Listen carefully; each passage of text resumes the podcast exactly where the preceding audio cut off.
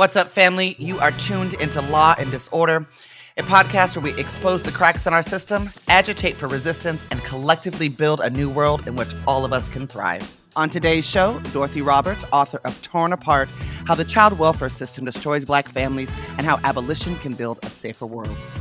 White people could go to court and petition that black parents were neglecting their children and that the children were better off back under the authority of former white enslavers. So courts ordered that they become apprentices of former white enslavers, sometimes their own enslavers, the very people who had enslaved them prior to the Civil War, through this court system, which mirrors so eerily the what happens with black families today. From KPFA Radio and the Pacifica Network, I'm your host, Cat Brooks.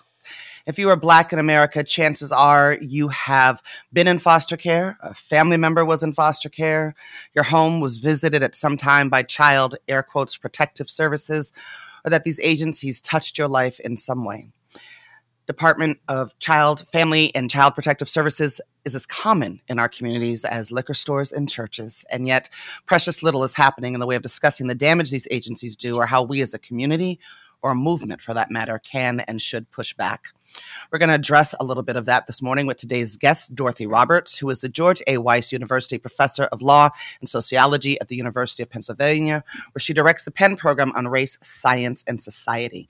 She's the author of four books, which include Killing the Black Body and Shattered Bonds The Color of Child Welfare. She joins us today to discuss her new book, Torn Apart How the Child Welfare System Destroys Black Families and How Abolition Can Build a Safer World. Dorothy, thank you so much for joining us this morning. Oh, thanks so much for inviting me and raising this important topic. I really appreciate it. Um, I want to start with how you first came to encounter the violence of the child welfare system and its particular impact on Black children and their families. I first came to understand how violent the child welfare system is in the early 1990s when I was working on my first book, Killing the Black Body. And that book is about the regulation of Black women's childbearing. And I was paying special attention to the arrests and prosecution of Black women who were pregnant and using drugs. And that put me in touch with this other system, which was also punishing thousands and thousands of Black mothers at that time by taking their newborns away from them. So that was my first encounter with how the system actually worked. I, of course, I'd heard of the so called child welfare system before. I knew there were child protective services, but I had never had any engagement with it. And at that time, I was teaching in Chicago.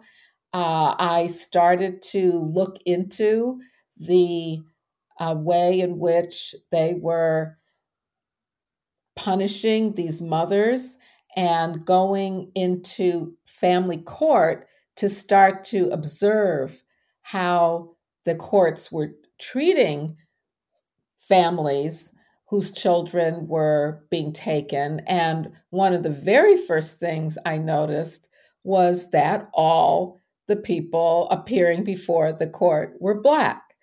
Every single one. It was mostly Black mothers whose children had been taken from them and who were in court to plead to get their children back. And it was unmistakable to me that this was a racist system because everyone was black. These mothers were clearly being traumatized and their children. And I could see that they were simply women who were struggling to take care of their children and were having their families torn apart because of it. And that's when I started to look more deeply into not just the racial disparities in the system, but the kind of impact that it had on Black communities. Dorothy Roberts, I'm a firm believer in in that we we only understand today, right, the conditions of today by understanding how we got here. So I want to spend a little bit of time talking about the creation and rise of the child welfare system in this country, um, and how it evolved, or, or maybe the right word is actually devolved, um, mm-hmm. as its focus shifted from white children and their families to black children and their families, and um, even one step further, right, the the lack of control, uh, the lack of agency that we as Black folks, Black women in particular, have had over um, protecting our children, holding on to our children, determining the path uh, forward in life of our children, and, and how tied it is to the vestiges of chattel slavery in America. Yes, I agree with you that it's important to understand history to know the roots and the design of oppressive systems. Of course, they change over time, but when the very foundations, the principles, the stereotypes, the designs that they were based on during slavery continue, it is, I think, a, an important way of understanding how the systems operate, why they operate that way, why it is that they are punishing Black families. So I do trace the origins of the intense involvement of Black families in what I call a family policing system back to chattel slavery because family separation and the authority that white enslavers had over Black families were absolutely essential to the slavery system. Uh, first of all, there was control over Black women's reproductive labor, exploitation of it, in order to produce the children that were born uh, legally considered the chattel property of enslavers. And then white enslavers had complete legal authority over Black families. They could sell off children whenever they wanted to at the auction block they could sell every family member to a different purchaser. And they could split up families because it was financially beneficial or to punish the families or just because they wanted to give a gift you know of a child to someone else. Uh, they had authority over that. And so family separation and white authority over children uh, without giving rights and and uh, without acknowledging the value of black family bonds traces all the way back to chattel slavery. But then at a very important period that is usually overlooked is what happened after emancipation and the desire of white supremacists who wanted to take back white domination of the South uh, to re enslave Black families. And I think we now, because of prison abolitionists and historians, have understood that incarceration became a way of taking back control over Black people.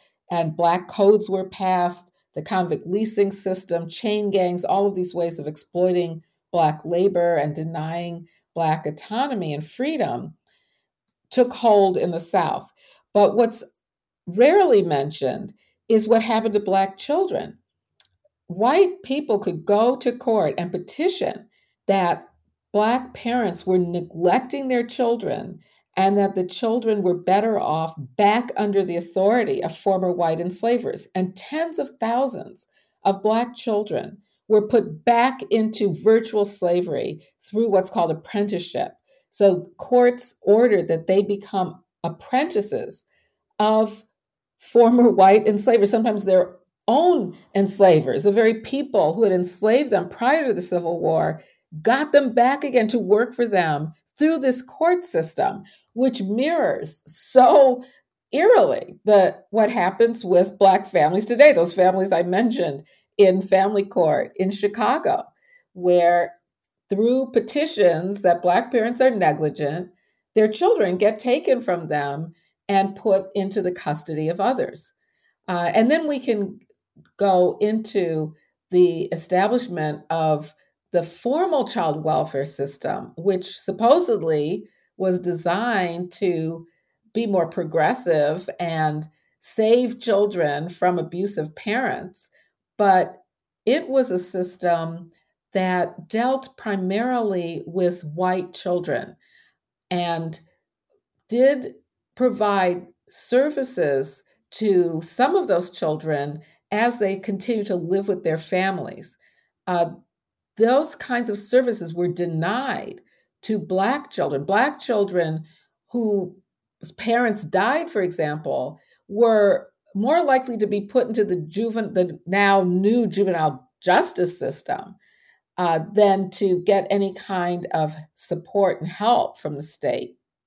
And it was only with the growing civil rights movement in the 1950s and 1960s that Black families began to get welfare benefits, including benefits through child services.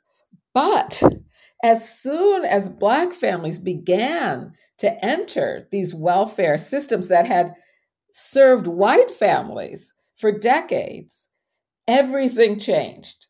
Uh, we know with welfare became more punitive. Uh, there were man in the house rules and suitable house rules that kicked lots of Black people off of the welfare rolls. Uh, this was a backlash against the growing civil rights movement at the time, but also in the child welfare part of the system. Instead of providing services to families, the main so-called service to families was to to black families i should say was to take them from their homes and put them in foster care. And so we can see from the time of the civil rights movement to the 1990s a steady increase in fact an exponential just an astronomical increase in the foster care population as black families began to be sucked into what's now a punitive system, uh, not receiving services in their homes, but having their families torn apart by this system. And there's a simultaneous expansion of foster care and expansion of the number of children, so that when we get to 2000, Black children are the largest group of children in foster care, and Black children are four times more likely to be separated from their families and put in foster care than white children. Uh, just a dramatic change with the system becoming a policing system that punishes families and not one that provides services to families. Thank you for for that detailed uh, historical account and and for bringing us specifically up to the 1990s because I want to take a minute and talk about the role that the war on drugs, which was, as uh, you know, I know, and many of our listeners do, really a war on Black bodies in our communities. What role did that play in the escalation of the impact of child welfare? And how did the myth, and it is a myth, and if you want to delve into that, please feel free, uh, the myth of the crack baby contribute to this dynamic? Yes, the 1990s are a really important period for the intensification of policing and punishment by the so called child welfare system. And it played an integral part in the buildup of neoliberal punitive approaches to human needs that we know the prison industrial complex played and the restructuring of welfare. So all of this is going on at the same time. And while scholars and activists have noted the connection between the war on drugs and the dissolution of the welfare state in America. Few have paid attention to the role of family policing or the child welfare system. So let me talk about that. So I mentioned that I first encountered the so called child welfare system in oh, I'm sorry about that, in the late 1990s. Uh, let me, Dorothy, I'm going to ask you to, um, I'm sorry, just stop and go back to yeah. I first encountered. Just start at the beginning of your sentence. No worries. Sure, sure. And let me, I'm trying, I have my phone on let me just turn it off altogether. I put it on do not disturb, and then I have the same problem. I do that. I, me I, too. I know. anyway, okay. So tell me, remind me where I'm, I going back to? I'm sorry, that flustered me. Um, no, no, no. You're um, fine. Uh, we're talking about the impact of the the war on drugs and the myth right, of the crack right, baby. Mm-hmm. Right, right, right. Okay. Um, so as I mentioned, uh, I first encountered the violence uh, of the family policing system when I was doing research on the impact of the war on drugs on Black mothers in the early 1990s. And there was definitely a connection between the war on Black communities and Black bodies uh, that people call the war on drugs, but the intensification of policing and punishment and incarceration in Black communities uh, based on the uh, the the expansion of uh, criminalizing drug use and distribution, and also the so-called crack epidemic, which was an, used as an excuse for very discriminatory uh, targeting of Black communities for law enforcement and incarceration. Well, part of that was the myth of the crack baby, the idea that Black women were using drugs while pregnant and giving birth to babies who were harmed by their drug use in ways that no other babies were harmed. Uh, they were supposed to not just have these really accentuated medical problems, but there were articles, even in scholarly journals, but also in the media, circulating that crack, so called crack babies, who of course were black babies, uh, were predicted to lack a social consciousness that they were going to become criminals. They wouldn't be able to be educated. They would be welfare defended. I'm sorry. They would be welfare dependent. They wouldn't be able to succeed in society. In fact, they would become predators on society. And this was a complete falsehood. Uh, now we have studies that show that these children did not grow up to have any of these problems. And whatever problems they have are shared by other children in their neighborhoods as a result of structural racism and poverty.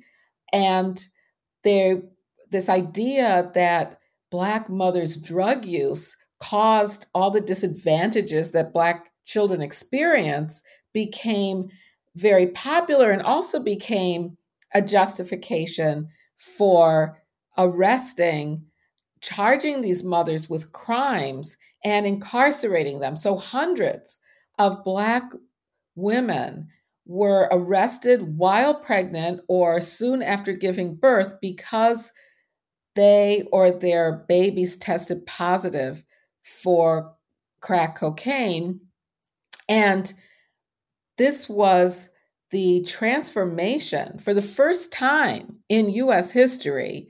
Uh, actually, I would say the first time in world history where a public health problem uh, having to do with pregnancy was turned into a crime. Uh, these women were criminalized in a way that had never happened before. And I'll just mention, by the way, that this has a lot to do with the state we're in now, with the violation of reproductive justice that began with this kind of criminalization of pregnancy that is often overlooked. Uh, so, part of the war on drugs was a war on Black mothers based on disparaging but long lasting stereotypes about Black mothers as not caring for their children, uh, passing on depraved lifestyles to their children. And this was the basis not only for criminalizing Black mothers, but also for taking away their children. Uh, and the same stereotype that what fueled the restructuring of welfare, the idea that black mothers were so-called welfare queens. And I think it's important to note these these stereotypes were circulating at the same time at in the late 1980s, early 1990s.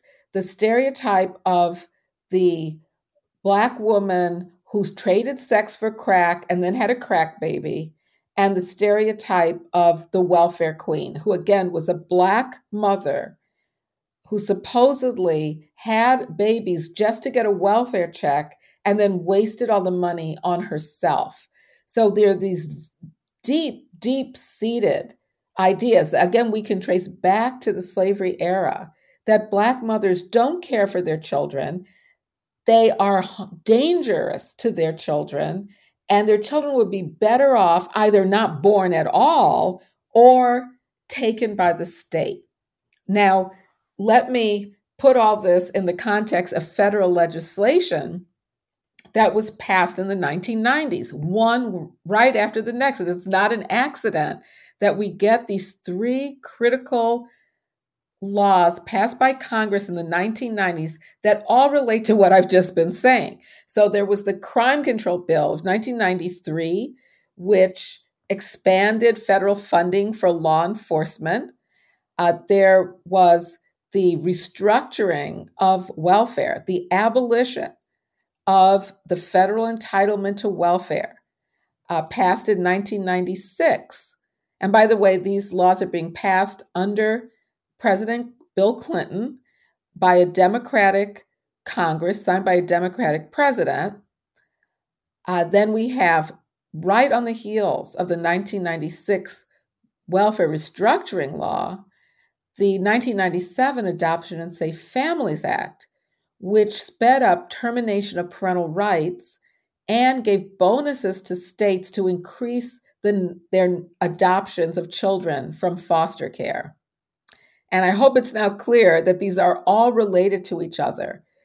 They all have to do with turning to punitive measures, putting people in prison, taking their children away, as an answer to the devastation of structural racism and poverty concentrated in Black neighborhoods, with now the end to any federal entitlement to welfare. It's the first time in US history that we have the federal government telling states you have to protect children by taking them away from their families without any federal mandate that states provide any kind of welfare benefits to families.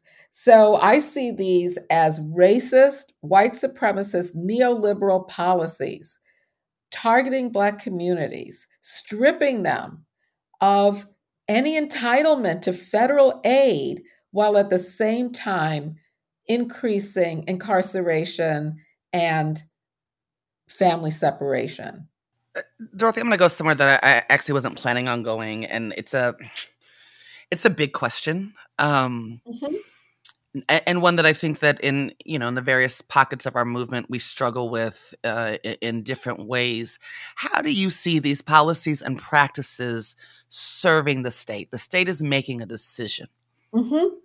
that this is the way it's going to go about air quotes protecting children um, clearly with fiscal impacts that don't make any sense, um, societal impacts that don't make any sense, um, uh, uh, no no actual addressing of of the conditions that they're purporting to to be trying to tackle. What gets served here? How is white supremacy served through these policies and, and practices? Yeah. So first, let me tell you that's a very important question to ask because I often get the response, well, we need this system of so called child protection because children, Black children, are especially needy. So my response is, well, why has the government made the decision to address the needs of Black children in this terroristic, punitive, traumatic way by taking them away from their families. we have to examine, as you're saying, this is a political decision to do it that way. And why is that? And yes, it's because it does serve white supremacy. And, and this is how. For one thing, it sends the message that the state is addressing the fallout of structural racism and the greater disadvantages that black children have in America, which are, you know, you you cannot dispute the fact that there are far higher rates of poverty among black children. You know, that black children are more likely to be incarcerated even as adults. That black children are less likely to graduate from high school and go to college that Black children have higher rates of illness, that the infant mortality rate in among Black children is higher. You know, these are indisputable facts. So, how do you explain that, and how do you deal with what should be a huge outcry and protest and demand for radical change to address those deep inequities? Well, one way to do it, and what's been a very effective way of doing it, is to say Black children have all these disadvantages. Actually, it's because of their mothers.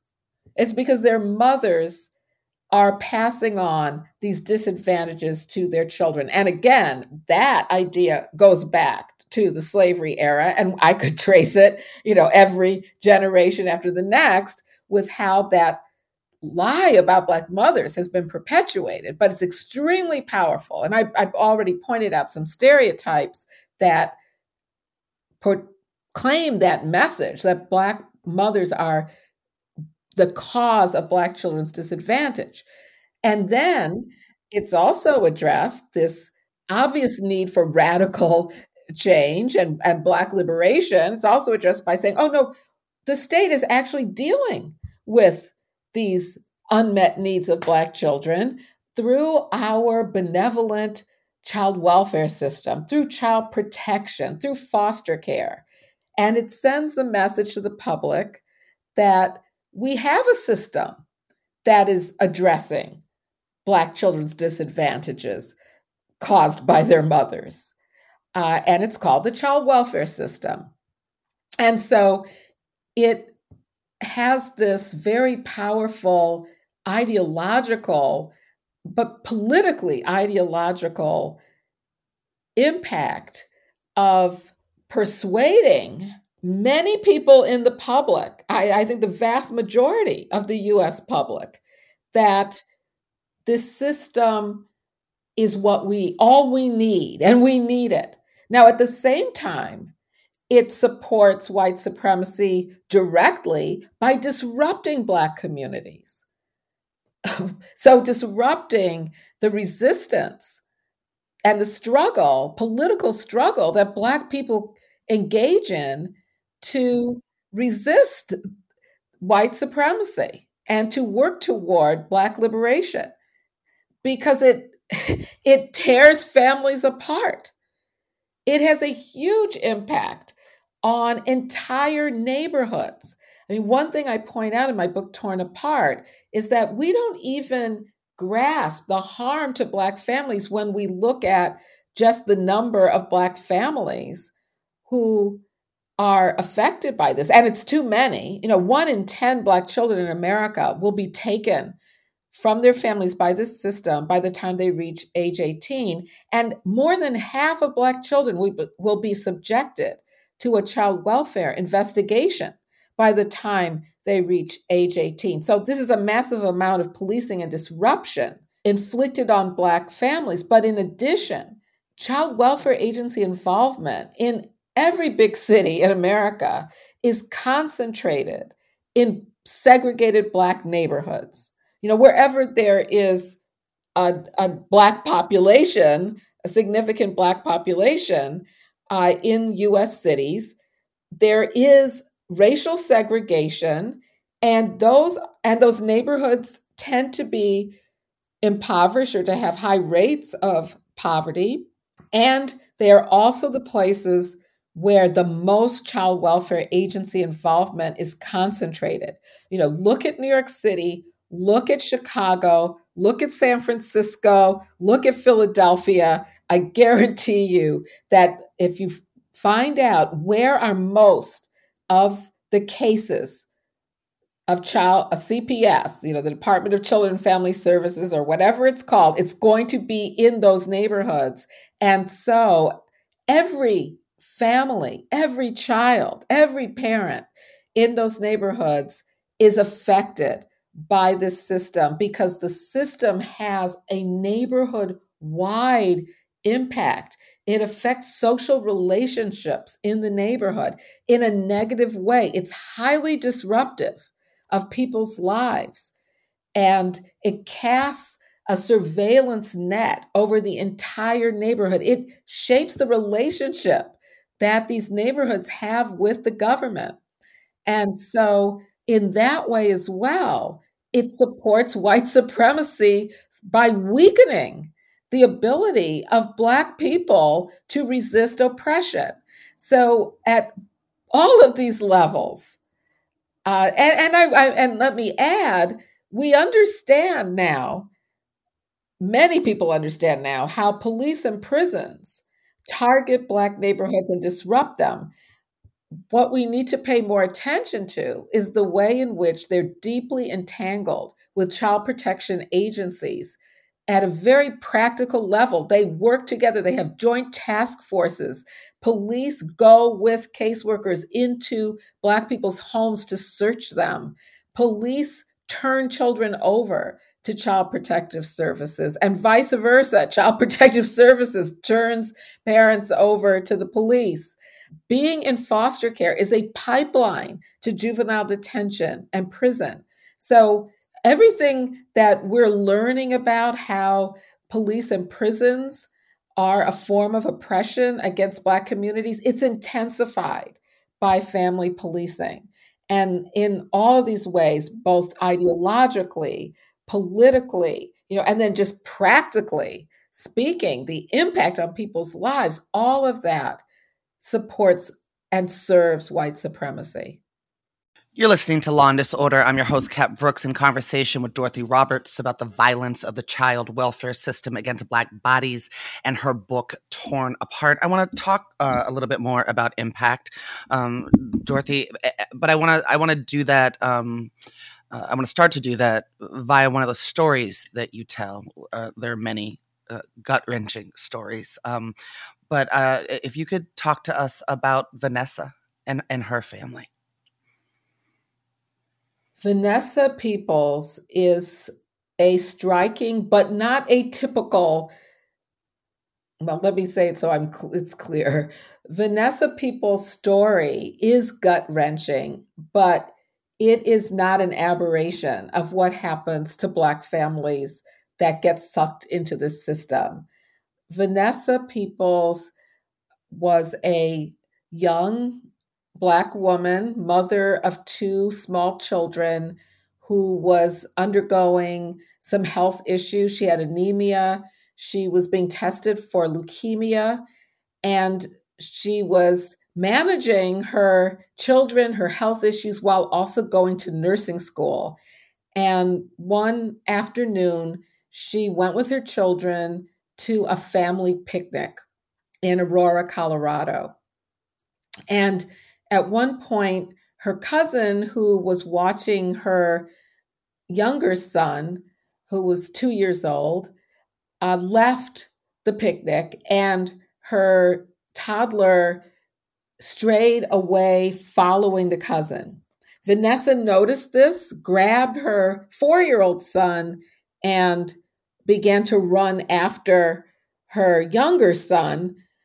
And as she's running toward him, she sees a stranger, a woman who just happened to be passing by, holding onto her little boy and on talking on her cell phone.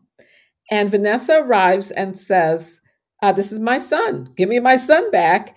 And the woman uh, has been talking to the police. She called 911 and she won't give Vanessa her son back. So Vanessa, who, you know, is has health issues, doesn't want to get into a fight with this woman and figures when the police arrive, it'll all be resolved, happy ending. Instead, the police officer arrives, doesn't want to give Vanessa her son back, and the family has to come and vouch for her. And in leaving, he hands Vanessa a ticket for child abuse. Now, why she should receive a ticket when her son only strayed away from her for a minute just already we're talking about racism because it would be very unlikely that this would happen if Vanessa weren't black. But to, that's not the end of the story. A month later, Vanessa is in her basement having just given her sons a bath. She's straightening up down there, and a white caseworker, accompanied by a trainee, a black woman who was training, arrive at the door, knock on the door. Vanessa doesn't hear it because she's hard of hearing in one ear and also down in the basement. Uh, her youngest son is in the window looking out, and so the caseworker can see there's a child inside. Uh, instead of just waiting or coming back another time, she calls the police to come give backup. And they enter Vanessa's home one of them with a gun drawn as Vanessa comes up the basement steps and they begin to interrogate her. She says to them, My children are fine. Please leave my home. They refuse to leave. They begin searching her home and interrogating her and really degrading her, humiliating her. Uh, and as she begs for them to leave, they refuse to leave. She calls her mother for help her mother comes home and takes the children into the bedroom. And the police officer, one of these police officers, comes and says, No, you can't, I have to watch over you. You cannot have your grandchildren in the room by yourself. Uh, Vanessa protests, and the police officer grabs Vanessa by the neck. By the way, this is all on their body cam footage. Uh, so I watched all of it. I'm I am not exaggerating any of this. He grabs her by the neck and throws her down. Two other police officers join him on top of Vanessa, who is skinny, again in poor health. And even if she wasn't, there's there was absolutely no call for this. No call for them to even be in the house. Why do they need to be there in the first place? But they hog tie her. They force her arms behind her back and handcuff her, in the process, dislocating her shoulder as she's screaming in pain.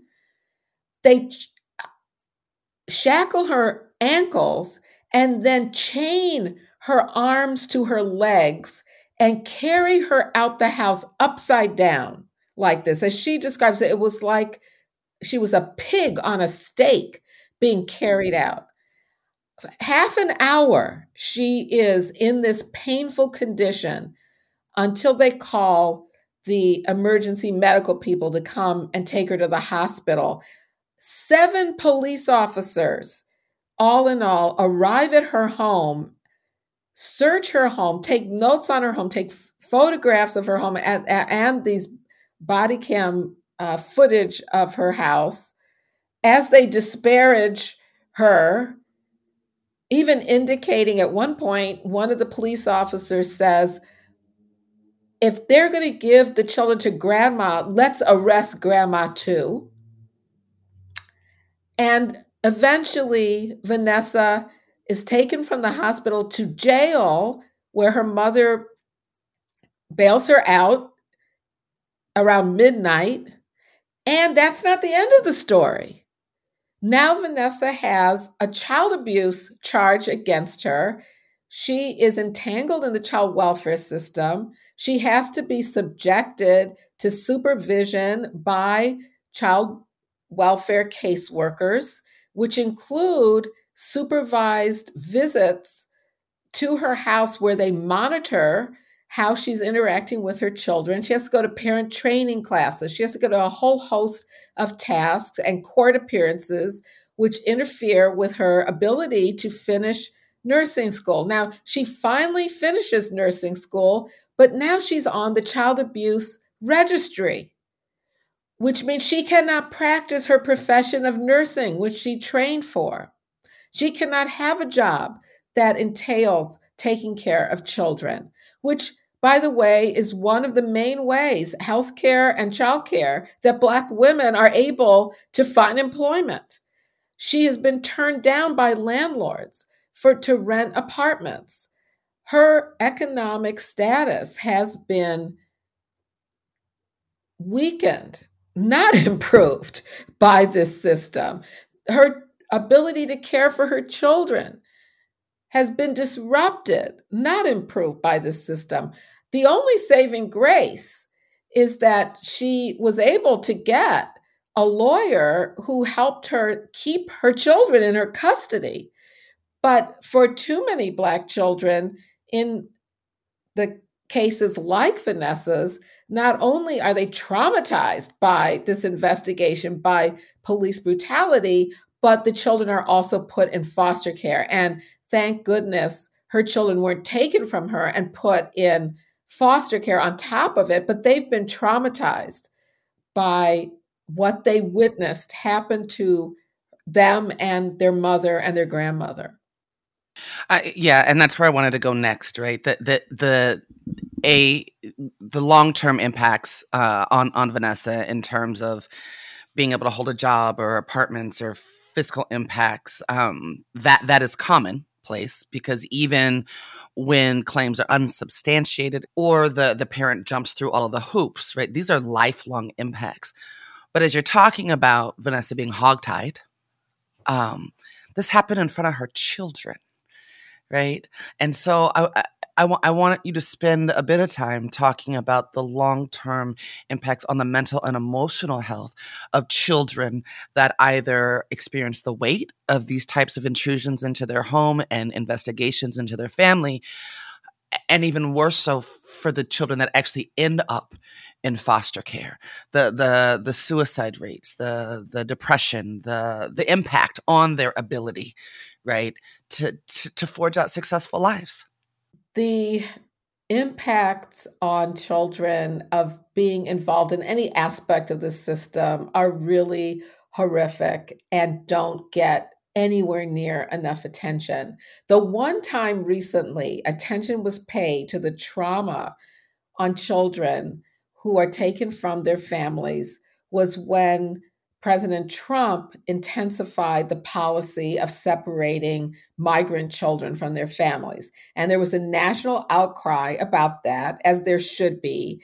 And we began to read in the media scientific studies and reports about the long lasting trauma and psychological, emotional, physical toll that family separation inflicts on children. Now, that kind of attention hasn't been paid to the same kinds of psychological and emotional and physical toll that happens to Black children when they're taken from their families. And that goes on at higher rates and has been more long lasting than Trump's policy. It's the same impact. It's only the stereotype that Black families don't have deep and loving bonds that prevents the public from seeing that it's the same emotional toll on Black children as it is on any other child. So there's that the the the trauma of people coming into your home, interrogating you, humiliating your parents, searching your home, sometimes accompanied by police officers who are armed you know, we're talking about children seeing weapons of strangers coming into their home. Children are frequently strip searched by child protection agents, supposedly looking for evidence of child abuse and neglect. They are taken from their beds in the middle of the night. This is just the investigation. So it's important to note that when I say that half of Black children will be subjected to a child welfare investigation, we're not talking about some mild, benign kind of exercise. As happened with Vanessa, that was an investigation. Uh, these are really long lasting kinds of traumas that children experience. But then, if we get to what happens to one in 10 Black children by the time they reach age 18, being separated, taken from their homes, the damage is even more intense. And this is well documented. Children who spend time in foster care are less likely to go to college, less likely to graduate from high school. They're more likely to be houseless. They're more likely to get involved in the juvenile justice system and adult prison system. They're more likely to have mental health and physical health challenges. They're more likely to have low incomes and even to be impoverished. You know, I can go down the list of every kind of harm, both psychological and physical, status wise, you know, every kind of harm that is inflicted on children who spend time in foster care. Their social relationships are disrupted. Their education is disrupted. Their healthcare is disrupted. Just their physical security is disrupted. Many children move from one placement to another. And especially for Black teenagers, there's a high rate of being placed in institutional care from a group home to what's called euphemistically a residential treatment center, where children who have perhaps mental health challenges or emotional challenges are placed, but also many Black teenagers are placed there without any kind of medical need because there simply isn't a foster care play other kind of foster care placement for them and these institutions, many of them are like prisons. Children are confined to rooms. They are, you know, without getting out. You know, they they don't go to school. They don't have an opportunity to visit their families. They don't have an opportunity to be with their friends. They're confined to these institutions, sometimes in rooms that are just like prison cells. Solitary. And the, it, it's like solitary confinement for many of them. And the people who are supposedly caring for them, the staff, operate like prison guards. And this is why there are cases where Black teenagers have been killed by the staff. I write about the case of Cornelius Fredericks, a 16 year old who, when his mother died and his father was unable to care for him without the supports that he needed, right? I, I agree with you. It's not that he didn't have the ability to right. parent his child, it was that he was denied the ability to do it. Instead of providing supports, Cornelius was placed in a euphemistically called Lakeside Academy, which was one of these residential treatment facilities. And one day he threw a piece of bread in the cafeteria and was jumped on by multiple staff who asphyxiated him, and he died in the hospital uh, as a result of this. There was a video showing that he had been subjected to this kind of treatment in the past they videotape this torture. It's torturing children. And nothing was done about it until a death occurred, and then they shut it down. You're listening to Law and Disorder. I'm your host, Cat Brooks, in conversation with Dorothy Roberts about the violence of the child welfare system against Black bodies and her book, Torn Apart. Dorothy, I have so many more questions written down here um, to ask you, but we are definitely running short on time. And the, the tagline of, of this show is expose, agitate, build. And I want to spend the, the remaining time that we have together, uh, about eight minutes or so, talking about the building part. But I, but I want to I want to give some context um, f- for this. So you you divide the book in, into three parts. The, the last part being abolition, right? And why we need to look through this work through an abolitionist lens. Similarly to prison abolition work, the first thing you know people want to talk about uh, with prison abolition workers, right? Well, what about the pedophiles and and and the most egregious acts of violence that they can think of, willfully ignoring that that those folks are the minority of the people that are languishing in American jails and prisons. In your work, uh, people go and uh, in, in, your piece of this work, right? Because it's all the carceral state, and I want to thank yes. you for giving me clarity about that um, as I went through through your work. Um, uh, people go to the most egregious acts of harm against children, and I want to give you a minute, um, and, and, and let's make it a minute because I, I want you to talk about the way that Black women are leading the way to dismantling yeah. this system. That I think that's the most important thing that we can we can talk about.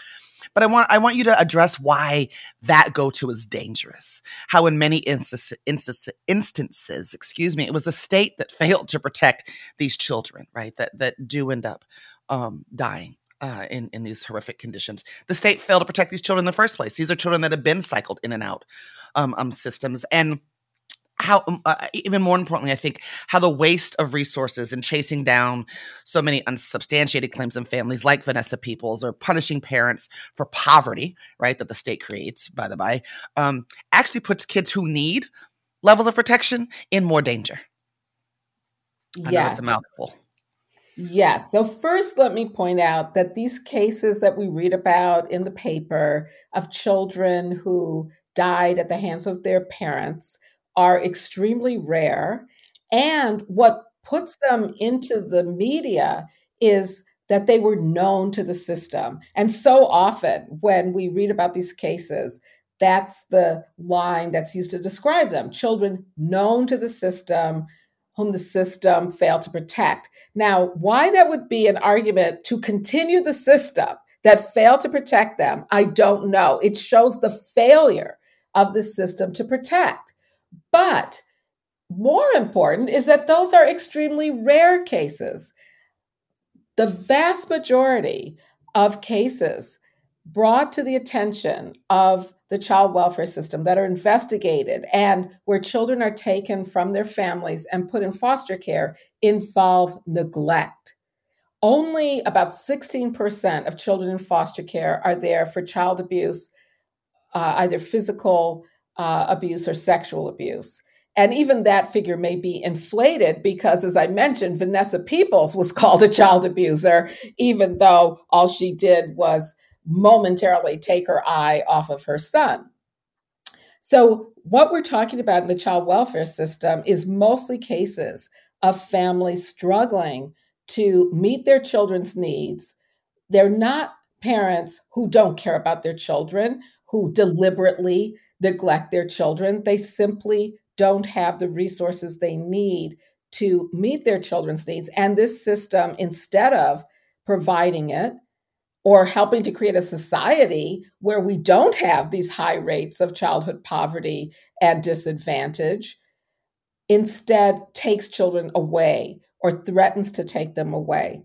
So, this isn't a system that protects children, and it simply a distorted way of thinking about it to focus on the extreme cases that were failures by the system and not to pay attention to all the families who are affirmatively harmed by a system that has at its center threatening, terrorizing, punishing, and disrupting families.